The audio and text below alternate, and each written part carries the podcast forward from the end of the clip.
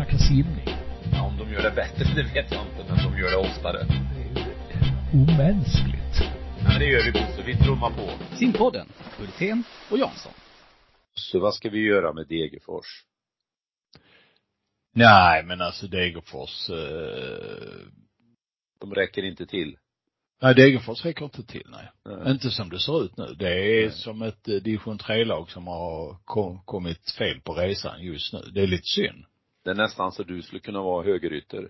Nej, men eh, Degerfors är egentligen på något sätt eh, eh, det yttersta beviset på den svenska idrottssagan. Eh, folkhemsidrotten eh, personifierat i, i form av eh, ett elitserielag. Som ibland fungerar och ibland inte fungerar. Just nu verkar det inte fungera alls. Nej, det blev ju 6-0 i baken igår. Ja. Det blir svårt att komma tillbaka. Ja, det blir det. Men vi är några som ska dit på midsommar, eh, nu ska vi se, inte midsommardagen, men söndagen på midsommarhelgen. Mm. För då är vi, jag gillar Degerfors och sen eh, en som gillar då eh, eh, AIK. Mhm. Och några Finns det sådana? Mm. Det finns sådana, ja. Okej. Ja. Är alltså att det är, det ska bli lite kul. Men Däremot, om du, om du vänder på Kutting och tittar på andra ändan av eh, serietabellen så är det så att Hammarby har ju eh, börjat bättre än något annat lag har börjat under eh, 2000-talet i allsvenskan med fem raka segrar. Det är första gången någon har gjort det. Är det Bosse Westergrens lag det? Ja, han är visst inblandad. Han ser allting som är grönt.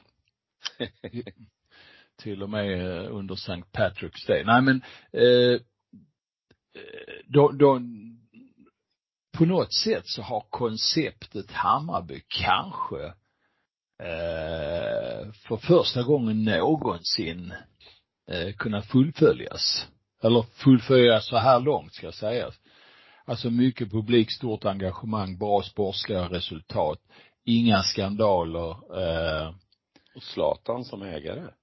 Ja, det också. Och det är ju verkligen inte helt populärt i, från den regionen där jag befinner mig. Det är Så inte det- det- kommer få att göra så. Det är inte få, det kan jag säga. Men å andra sidan sett så har Zlatan aldrig kunnat stava till det ord, uttrycket och det ordet. Så att eh, inte ens under sina eh, år i PSG. Ja, så är det. Fotboll, jag vill slänger fotboll på, Ja, på vi gör högen det. en stund och prata simning. Mm. Kan, det, det, det är så många andra som snackar fotboll va? Ja. Känns det som. Uh, ja. Och vad har hänt något simning? Ja, alltså senaste helgen har det ändå varit uh, lite sådär. Vi har haft en, en uh, svensk stortävling, det vill säga Ystad Grand Prix, deltävling 1. Ystad som är duktiga arrangörer, det märkte vi inte minst i fjol när du och jag fick uh, chansen och uh, sitta och kommentera det här i webb-tv. Eh, Men också de amerikanska VM-uttagningarna i Greensboro, North Mm. Carolina.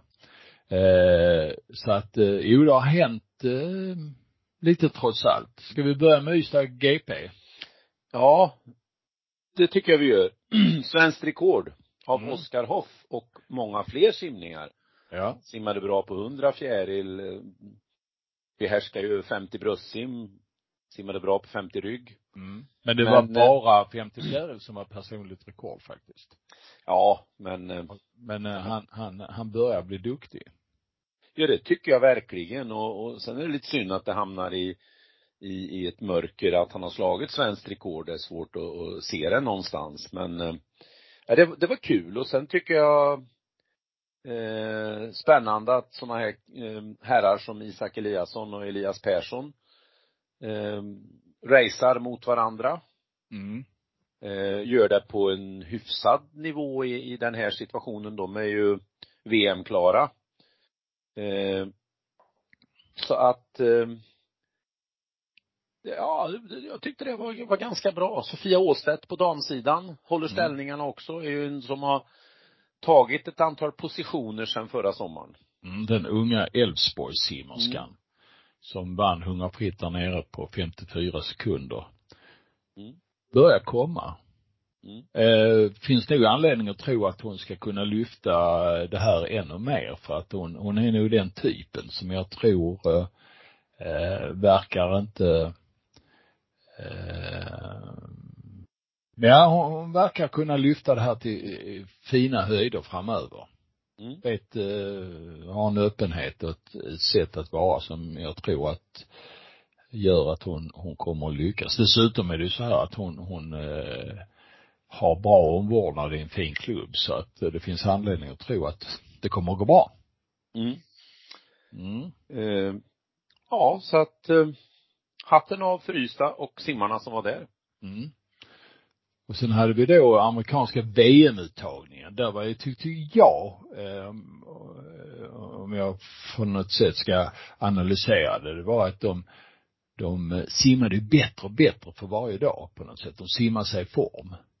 Som man ofta gör när man inte är, eh, när man är lite off season, även om nu många säkert hade toppat va. Men sista dagarna var det ju väldigt många eh, topp fem resultat i världen och därav ett världsrekord sammanlagt. Bara ett världsrekord ska jag säga, men det var några nationsrekord också. Mm. Eh, jag tycker det alltid är värt att påpeka att eh, USA är ju som ett Europa när man betraktar resultaten. Mm. Eh, inte för att på något vis förminska resultatet men ändå sätta in det i ett litet eh, större perspektiv. Jag håller med dig om att det blev ju lite bättre och, och sen och, och, att många resultat är imponerande. Men jag blev inte så avskräckt om vi tittar på lite utav våra svenskgrenar.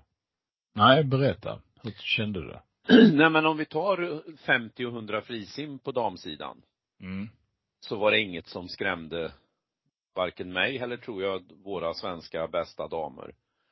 Med, med 50 frisim på 24,5 och 53 och delar på 100 frisim 53 och 3 tror jag. Mm, men de hade ju då eh, fem stycken under 54 sekunder, sen ytterligare några ja, ja, det, precis över. Så att lagmässigt så har vi ju svårt att slå dem såklart. Mm, mm. Men jag tänker på utifrån om vi ska se Sara, Sara vinna eh, VM i sommar så, så tror jag inte det blir svårt för någon amerikanska att slå Sara. Nej. Nej men på något sätt känns det som om just 50 har varit en akilleshäl för amerikanerna, amerikanskorna ska sägas. Ända sedan Clara Torres. Ja, egentligen, som tog ett OS-silver på 50 mm. fritt. Men eh, om vi tittar, det som jag tycker är lite intressant nu, det är ju att de här två eh, stjärnorna, Cursan och Husky, mm. Eh, de var etta, tvåa på 100 frisum. De är ju egentligen eh, ryggfjärilsimmerskor och har väldigt bra klass där. De slår undan sådana här Abby Waitzel och Mallory Comerford på frisim. Så att den nya generationen har tagit sig in. Mm. Eh, och eh, de tre sista i hundrafinalen till exempel, det var ju sådana som man var rätt klar över skulle kunna eh, kvala in till VM. Smaliger, Waitzel och Comerford. Mm.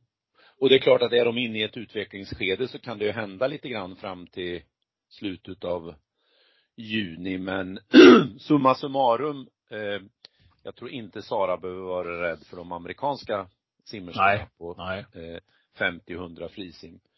Eh, tittar man på fjäril och då sätter perspektivet Louise eftersom Sara har aviserat att inte simma 100 mm. eh, så noterar jag att ingen av dem där är snabb tillbaka. 29.88 var bästa hemgångstiden att jämföra med att eh, eh Sara och eh, eh, och gud nu tappar jag namnet på hon som vann OS McKeon Emma McKeon på 100 fjärilar. Ja, de, ja. de simmar ju snabbt tillbaka. Ja.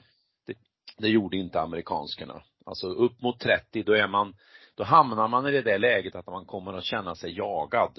Mm. Och risk att armtagen blir korta och så. Så det är en jättestyrka att ha en, en bra hemgång. Så mm, Louise får sikta in sig på att slåss om medaljer på VM. Absolut. Mm. Eh, tittar vi på bröstsim eh, och fortsätter på damsidan så eh, Lily King förstås simmade ju eh, snabbare än svenska rekordet. Men eh, även där är det väl egentligen inte, ja, det, det är ju, vad heter hon, eh, Annie Laser till exempel som, som eh, är ju en hård nöt att knäcka för Sofie Hansson till exempel. Mm. Men eh, nej, jag tycker nog att med tanke på vad som hände OS år, eller förra året på OS och sen eh, på kortbane-VM och det vi ser så jag ser oerhört fram emot eh, VM-simningarna för, för de svenska damerna. Eh, 50 fjärilsim damer för att fortsätta, det är klart att eh, där är ju Sara jättefavorit. Men eh, jag har en känsla av att vi kommer att få se en hel del tider ner mot 24-6. Mm. Det börjar hårdna till sig där. Det var mina funderingar på, på damsidan. Mm, jag kan väl bara tillägga där att om, om du gör det eh, jämförelse med Europa så ser man också tendenser eh, i USA att eh, de längre distanserna bör man tappa lite. Tittar du på 400 meter medley så är det alltså fyra damer under 4.45 kan man säga. Eh, sen är finalen upp, eh, sista tjejfinal på 400 medley 4.50. Så det är fyra stycken mellan 4.45 och 4.50 och så fyra stycken under 4.45. Det är anmärkningsvärt långsamt. Ja, men det är det ju i ett sånt stort land. Ja. Eh, sen kan man ju säga så att, ja, det är kanske så att vissa då undviker att simma den grenen för de vet att de inte kan kvala och det finns andra grenar som de prioriterar istället. Men å andra sidan sett i ett sånt stort simland så borde inte trenden borde inte vara så att man simmar eh, så pass mycket sämre på de längre distanserna. Man borde ha utrymme för att ha Mm. eh, världsklass ända ner på åttonde plats i alla grenar tycker jag. ja. På toppsidan håller ju Katja Ledecky förstås nivå. Ja, och hon överraskar faktiskt. Eh, enligt mitt sätt att se på det. För att hon, hon är tillbaka nu och, och eh, simmar fort igen. Och det tycker jag är trevligt för hon har haft, hade en liten dropp i fjol där hon inte var helt, eh, helt, helt perfekt i, i sin simning. Men eh, hon är tillbaka. Tittar vi på herrsidan ur ett svenskt VM-perspektiv och tar 200 bröstsim så är det väl egentligen eh, inget som, som eh, i- det är in, egentligen inget som eh, nu, nu knackar det på dörren här. Ja, men då tar vi bara ett litet Ja. eh, uppehåll här. Det är ju ursäkta, jag sitter i sändning här på, så, tack. Eh, jo, eh, det är egentligen ingen som Märkte ni nu, Tycker skrämmer här, att, att Jansson kom av sig lite här nu. Vi ska låta honom komma i, i sätta sig ner igen och sådär. Lugn och fin nu Jansson. Nu tar vi det från början. Ja. Grann, det var grannen som kom med permen för att jag är lekmannarevisor i samfälligheten här. Jaha, så kan det vara. Och jag är, jag i kalsonger och eh, vad heter den nu, träningströja, han undrar nog. Nej men, förlåt, Erik Persson behöver ju inte, tycker jag, det, det är ingenting här som tyder på att eh, det är några amerikanska simmare som kommer att göra liksom typ 2.06.0 eller något på 200 bröstsim. Nej. Så kan Erik peta ner sitt svenska rekord så är, är det en ny VM-final och kanske chans på medalj. Det är ju japanerna som leder statistiken Mm. på 2.07 och delar va, och det är ju det är ju en nöt att knäcka. Mm. 100 fritt, eller om vi tittar på frisimsidan på här sidan så det är klart Dressel under 48, Mm. Mm. 100. Absolut. Ja. 21 och låga på 50. Men Björn Seliger ser vi ju fram emot vad den här säsongen kan eh, ge med tanke på hans fina simningar under yardsdelen. Kan ju bli så att det här blir för hans genombrottssäsong på eh, elitnivå. Mm. Och så får vi ju se om Robin tar ett kliv till. Mm. Även om jag inte är, jag är inte, jag är lite fundersam, fundersam när det gäller Robin Hansson som jag tror om väldigt mycket men att han kanske har siktat in sig på lite för korta distanser. Jag, jag vet inte. Det är, jag, jag har inte beskådat det hela på, på riktig närhet men det känns som om man får simma lite korta distanser. Det är klart att jag skulle vilja se honom gå på 400 fritt. Mm. Jag tror att han, han, han mår bättre på 200 om han är tränad på 400. Inbillar jag mig, men vad vet jag? Nej men det var ju som när Lasse Frölander hej, eh, härjade som mest. Så hade ju, om, om någon hade frågat mig, då hade jag sagt, åh gud, jag skulle vilja se Lasse satsa på 200 frisim fullt ut. Mm. Han hade mycket väl kunnat vunnit OS mm. på den distansen också, men, men sen måste man ju ha lusten. Ja. Att precis, gå mot de distanserna. Ja. Jag håller med om att Robin tycker jag passar mer mot 400 än, än eh, han gör mot till exempel 100 frisim som han mm. idag mer kombinerar tycker jag. Mm. Eh, sitt 200 fritt med. Och eh, tittar vi på lagkapper då så tror jag ju det här att vi inte har Michelle Coleman, om jag nu tittar i ett VM-perspektiv så kommer ju damerna ändå gå till finaler. Mm. Mm. Så bra är vi. Sen skulle jag vilja se eh, Louise eller Sofie tillsammans med Sara i ett mixlag. Mm. Och, och eh, Björn och Robin, alltså det skulle kunna bli en ganska vass Intressant. Ja. Intressant. Ja. Med tanke på nu att vi kanske inte har lika stor medaljchans på damsidan så skulle man ja se om inte vår nya förbundskapten Martina Aronsson tar sig en funderare på hur, hur ska hon matcha det där va? Ska vi för första gången toppa mixed eh, lagkapperna? För det har vi ju inte gjort någon gång än. Nej, nej. Det hade varit trevligt. Ja, så summa summarum, nu börjar det ju snart så vara läge att titta fullt ut på rankinglistorna. Mm. Någonstans i början av juni får vi ju en bild av lite vartåt det kommer att luta på VM. Ja. Ska vi lägga till en, en gubbe också, han som slog världsrekord? Tycker jag. Han, okay, Hunter Armstrong. Ja. Satte världsrekord på 50, 50 ryggsim va? Mm.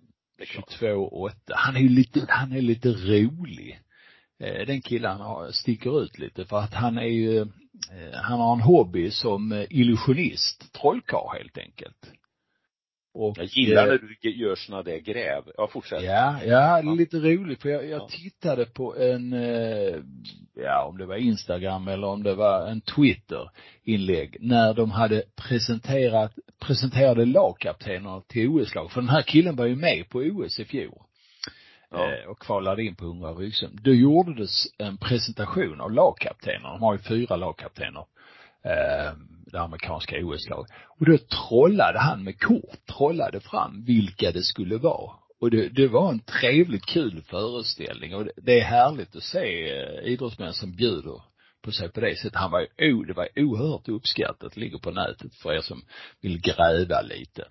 Så kan man eh, ta tag i det och han, han kommer nog kunna bli omskriven framöver.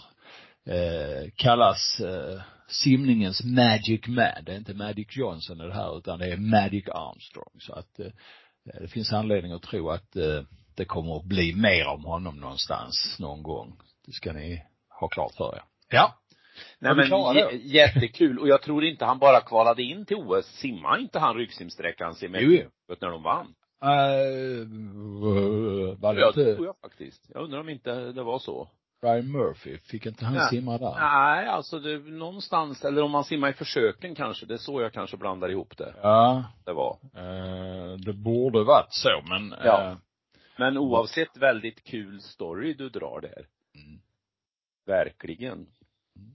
Men eh, att, Ameri att USA kommer att ta, eh, vara en fortsatt världsnation är ju ingen tvekan om. Så är det ju. Ja. Mm. Mm. Ja, det var tävlingsmässigt det som eh, vi fick se i helgen och förra veckan. Det var väl ändå kul med, med, med både svensk och internationellt inslag där.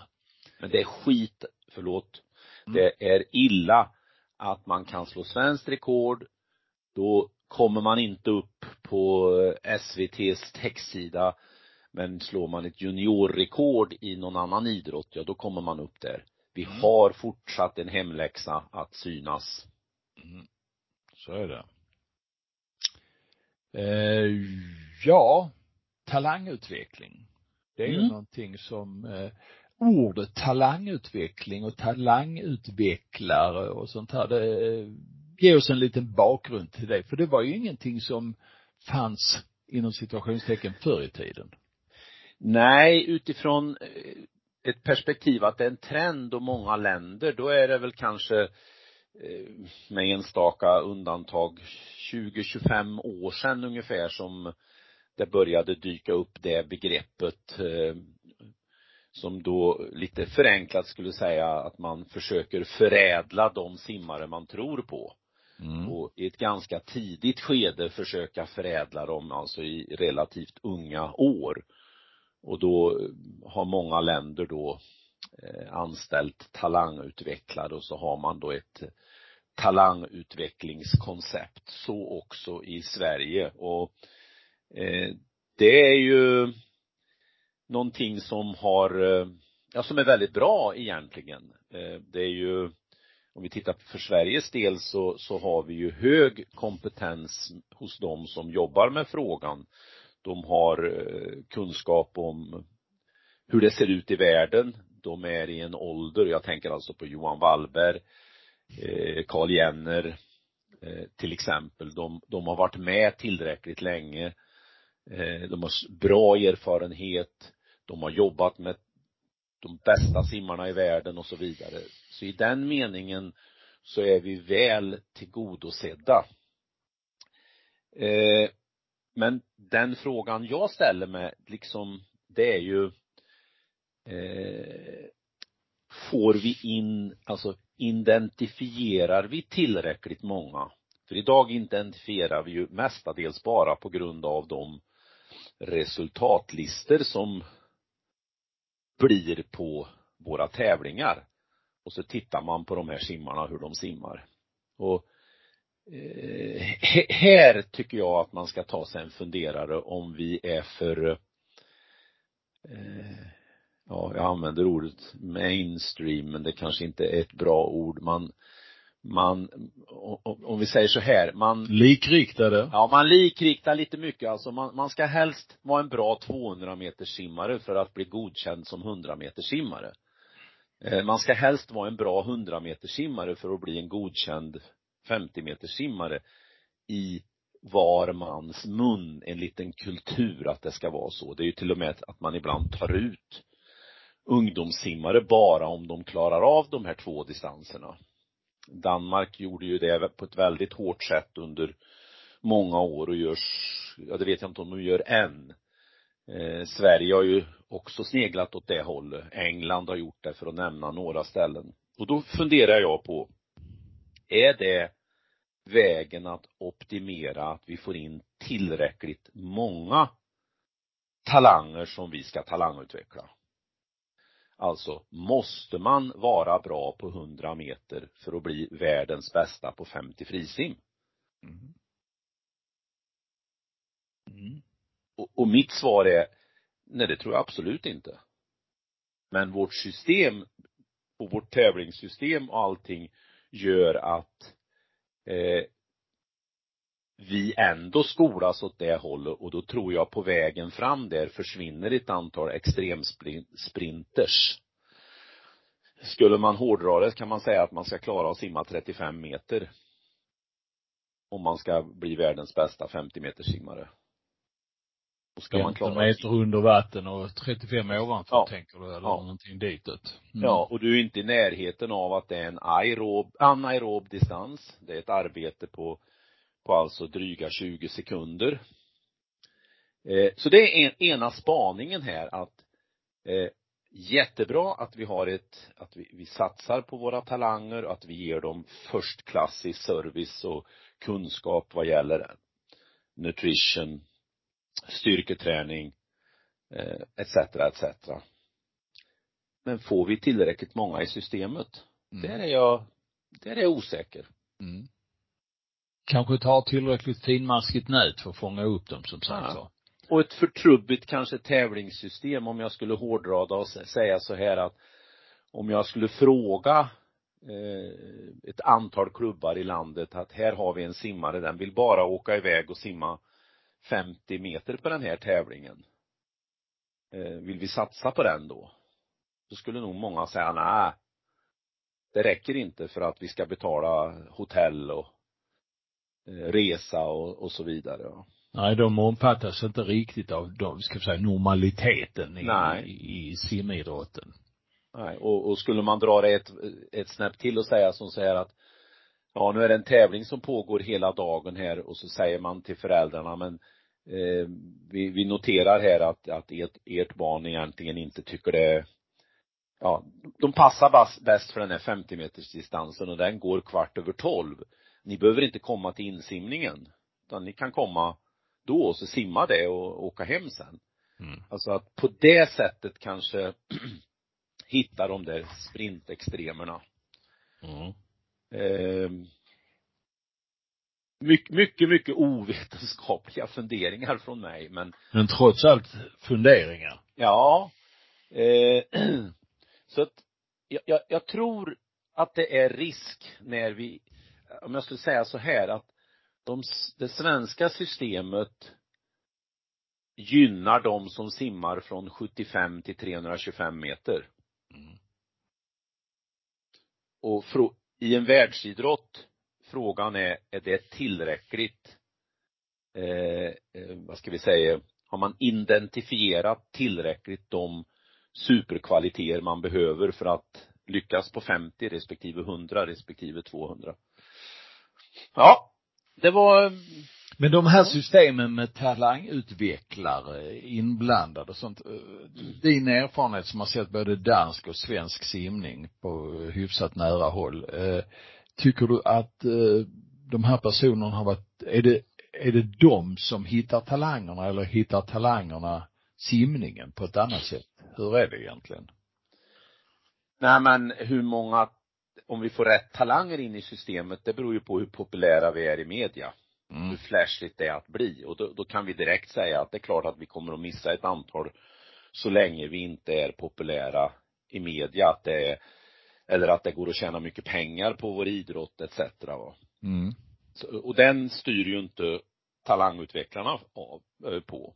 Sen Nej. när de väl har valt simningen och kom in i våra tävlingssystem så är ju våra tävlingssystem lite trubbigt så att det är en svår uppgift för talangutvecklarna att eh, eh, utveckla dem till, till högsta nivå. Det kanske är mm. för trubbigt från början.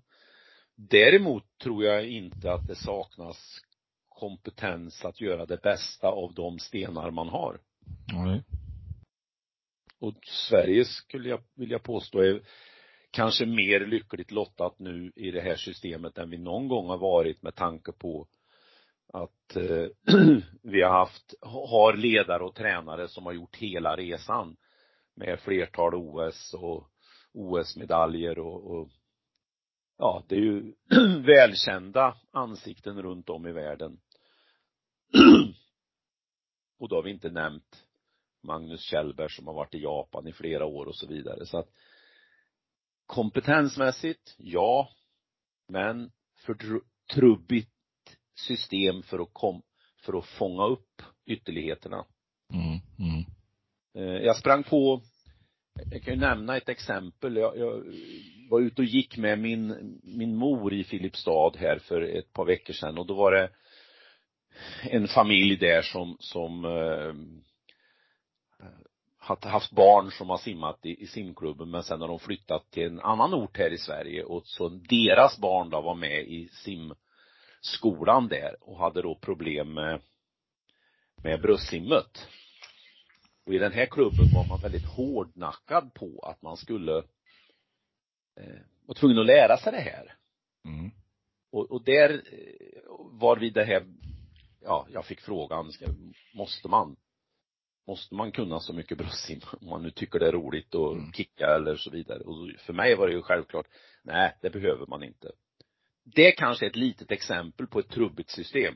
Mm. Det är risk att en sån slutar, den får ligga och öva på något den inte har talang för, som kanske tar jättemycket kraft att lära sig och sen har den en annan talang.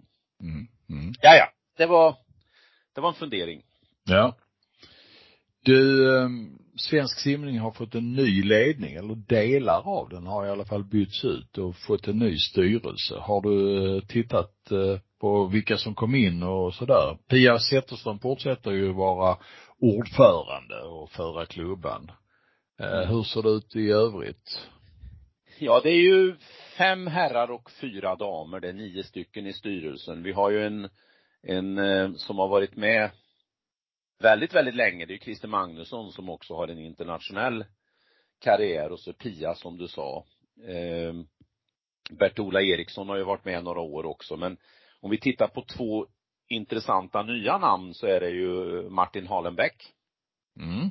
Eh, och jag, jag gillade när man intervjuade honom att en av hans hjärtefrågor var eh, tävlingssystemet för de unga.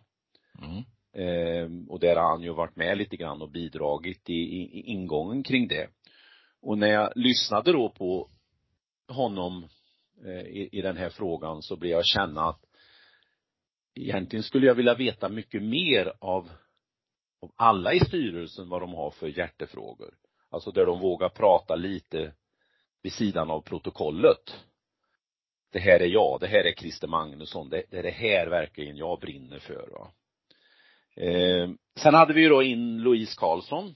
Mm. Eh, lite trist att hon inte fick eh, tillräckligt mycket support i media. Alltså en, en världssimmare som kommer in i styrelsen skulle kanske ha uppmärksammats mer i, i, i media. Men det, det är vad det, vad det är. Så att, och tittar man var de kommer ifrån då så Stockholm, Christer Magnusson bor i Eskilstuna men är ju stockholmare. Anneli Blomberg, Stockholm. Bert-Ola står Sollentuna men har ju rötter uppe i eh, Norrland. Ja, precis. Halenbäck är ju sydlänning då. Eh, Louise då, västsidan, eh, Uddevalla. Eh, sen har vi ju då Torbjörn Wolfram som jag har väldigt dålig koll på. Mm. Göteborgare. Ja, han är ju göteborgare här men hur hans rötter ser ut och så, det, det har jag inte klart Mm. för mig. Mm. Carola har ju också precis som eh, Sjödin har ju också precis som Christer varit med oerhört länge och eh, det är inte sagt som något negativt för jag tror det är bra med en mix av kontinuitet och nya människor. Och sen har vi Staffan Tell Solna. Eh, summerar man det här och att vi har vårt kansli i Stockholm så tycker jag det är för mycket Stockholm. Mm. Men så är det ju. Det är väldigt tydligt. Och tittar man sen på att de här få personerna ska vara då kontaktmän ut i landet. Om vi tar då Christer Magnusson, han står som eh, kontaktman för mellansvenska.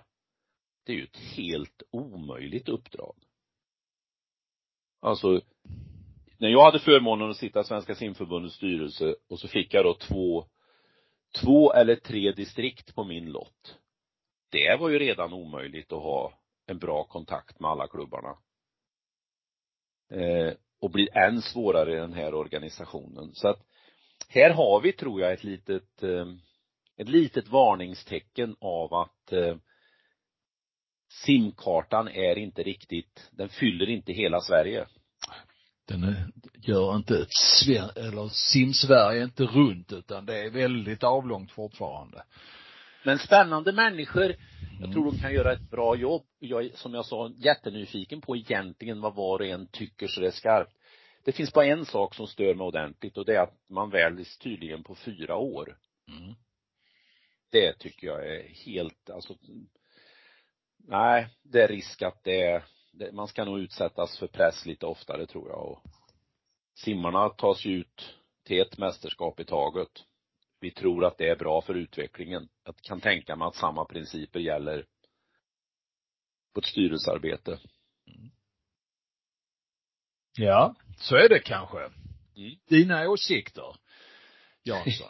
Du har ju suttit i styrelsen. Det är skönt att du eh, tycker till där. Ja, det är en, en, en svår roll förstås, men Mm. Mm. det är en förmån också. Ja. Vad säger vi om eh, den närmaste framtiden? Är den ljus?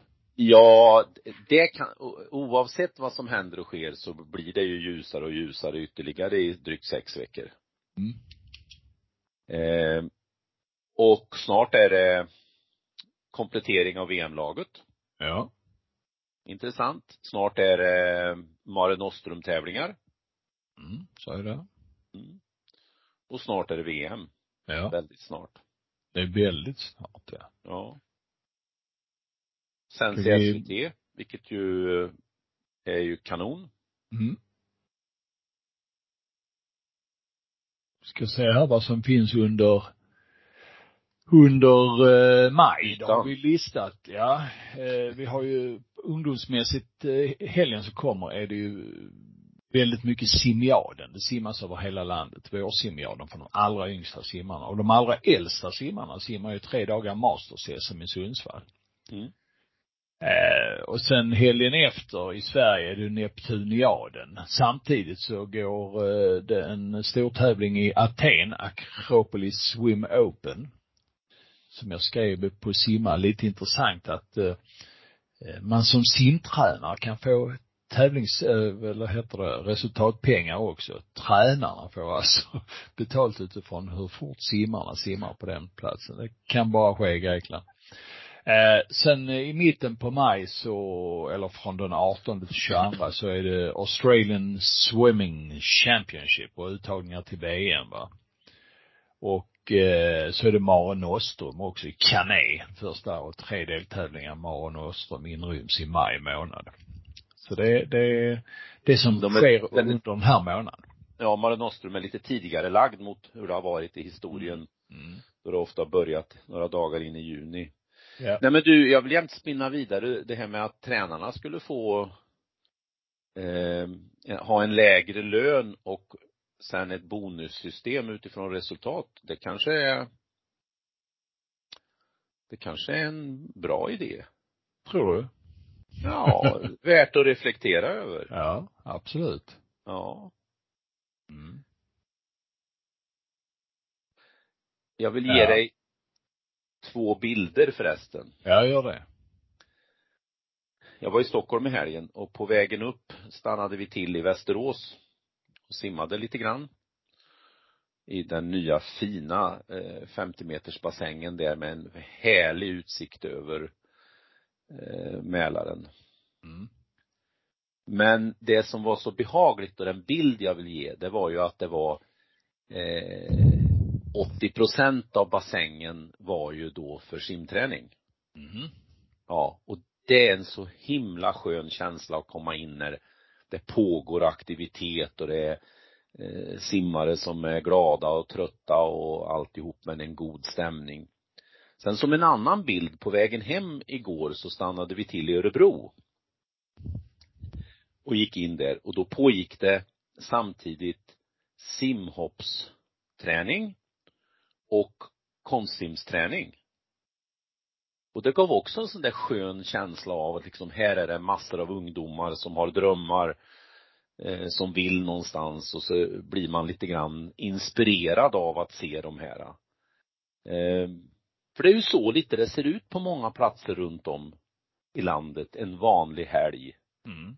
eh, i vår simidrott. Jag tyckte det var, det var lite fint, det gav en, en god känsla. Bra att du inleder veckan med goda känslor, Thomas. Ja. Men eh, som sagt var, eh, nu har vi poddat färdigt för idag. Ja. Nummer 206 Mm. i eh, en lång radda av simpoddar som vi har presterat sedan 2015. Vi är inne på, vi har ju hållit på med en sju år med det här nu. Mm. Eh, har ni åsikter och tankar om vad som sägs här? Har ni åsikter och tankar om vad som ska finnas med i fortsättningen? Eh, eller har ni bara allmänna synpunkter på simning? Skriv gärna till oss under eh, adress simma simma Där eh, kan du förmedla eh, dina tankar till simpodden Hultén och Jansson. Och därmed så tackar vi för dagens föreställning, tackar alla er som har lyssnat. Tack till dig Thomas, eh, som har stigit upp denna måndag morgon pigg och alert och Eh, förmedlat dina tankar och visdomar till eh, simvärlden och alla ni som eh, lyssnar, ha en riktigt bra vecka och en skön maj. Tack för idag. Nu ska vi snacka simning. Ja, om de gör det bättre, det vet jag inte, men de gör det oftare. Det är omänskligt. Ja, men det gör vi Bosse, vi trummar på. Simpodden, Hultén och Jansson.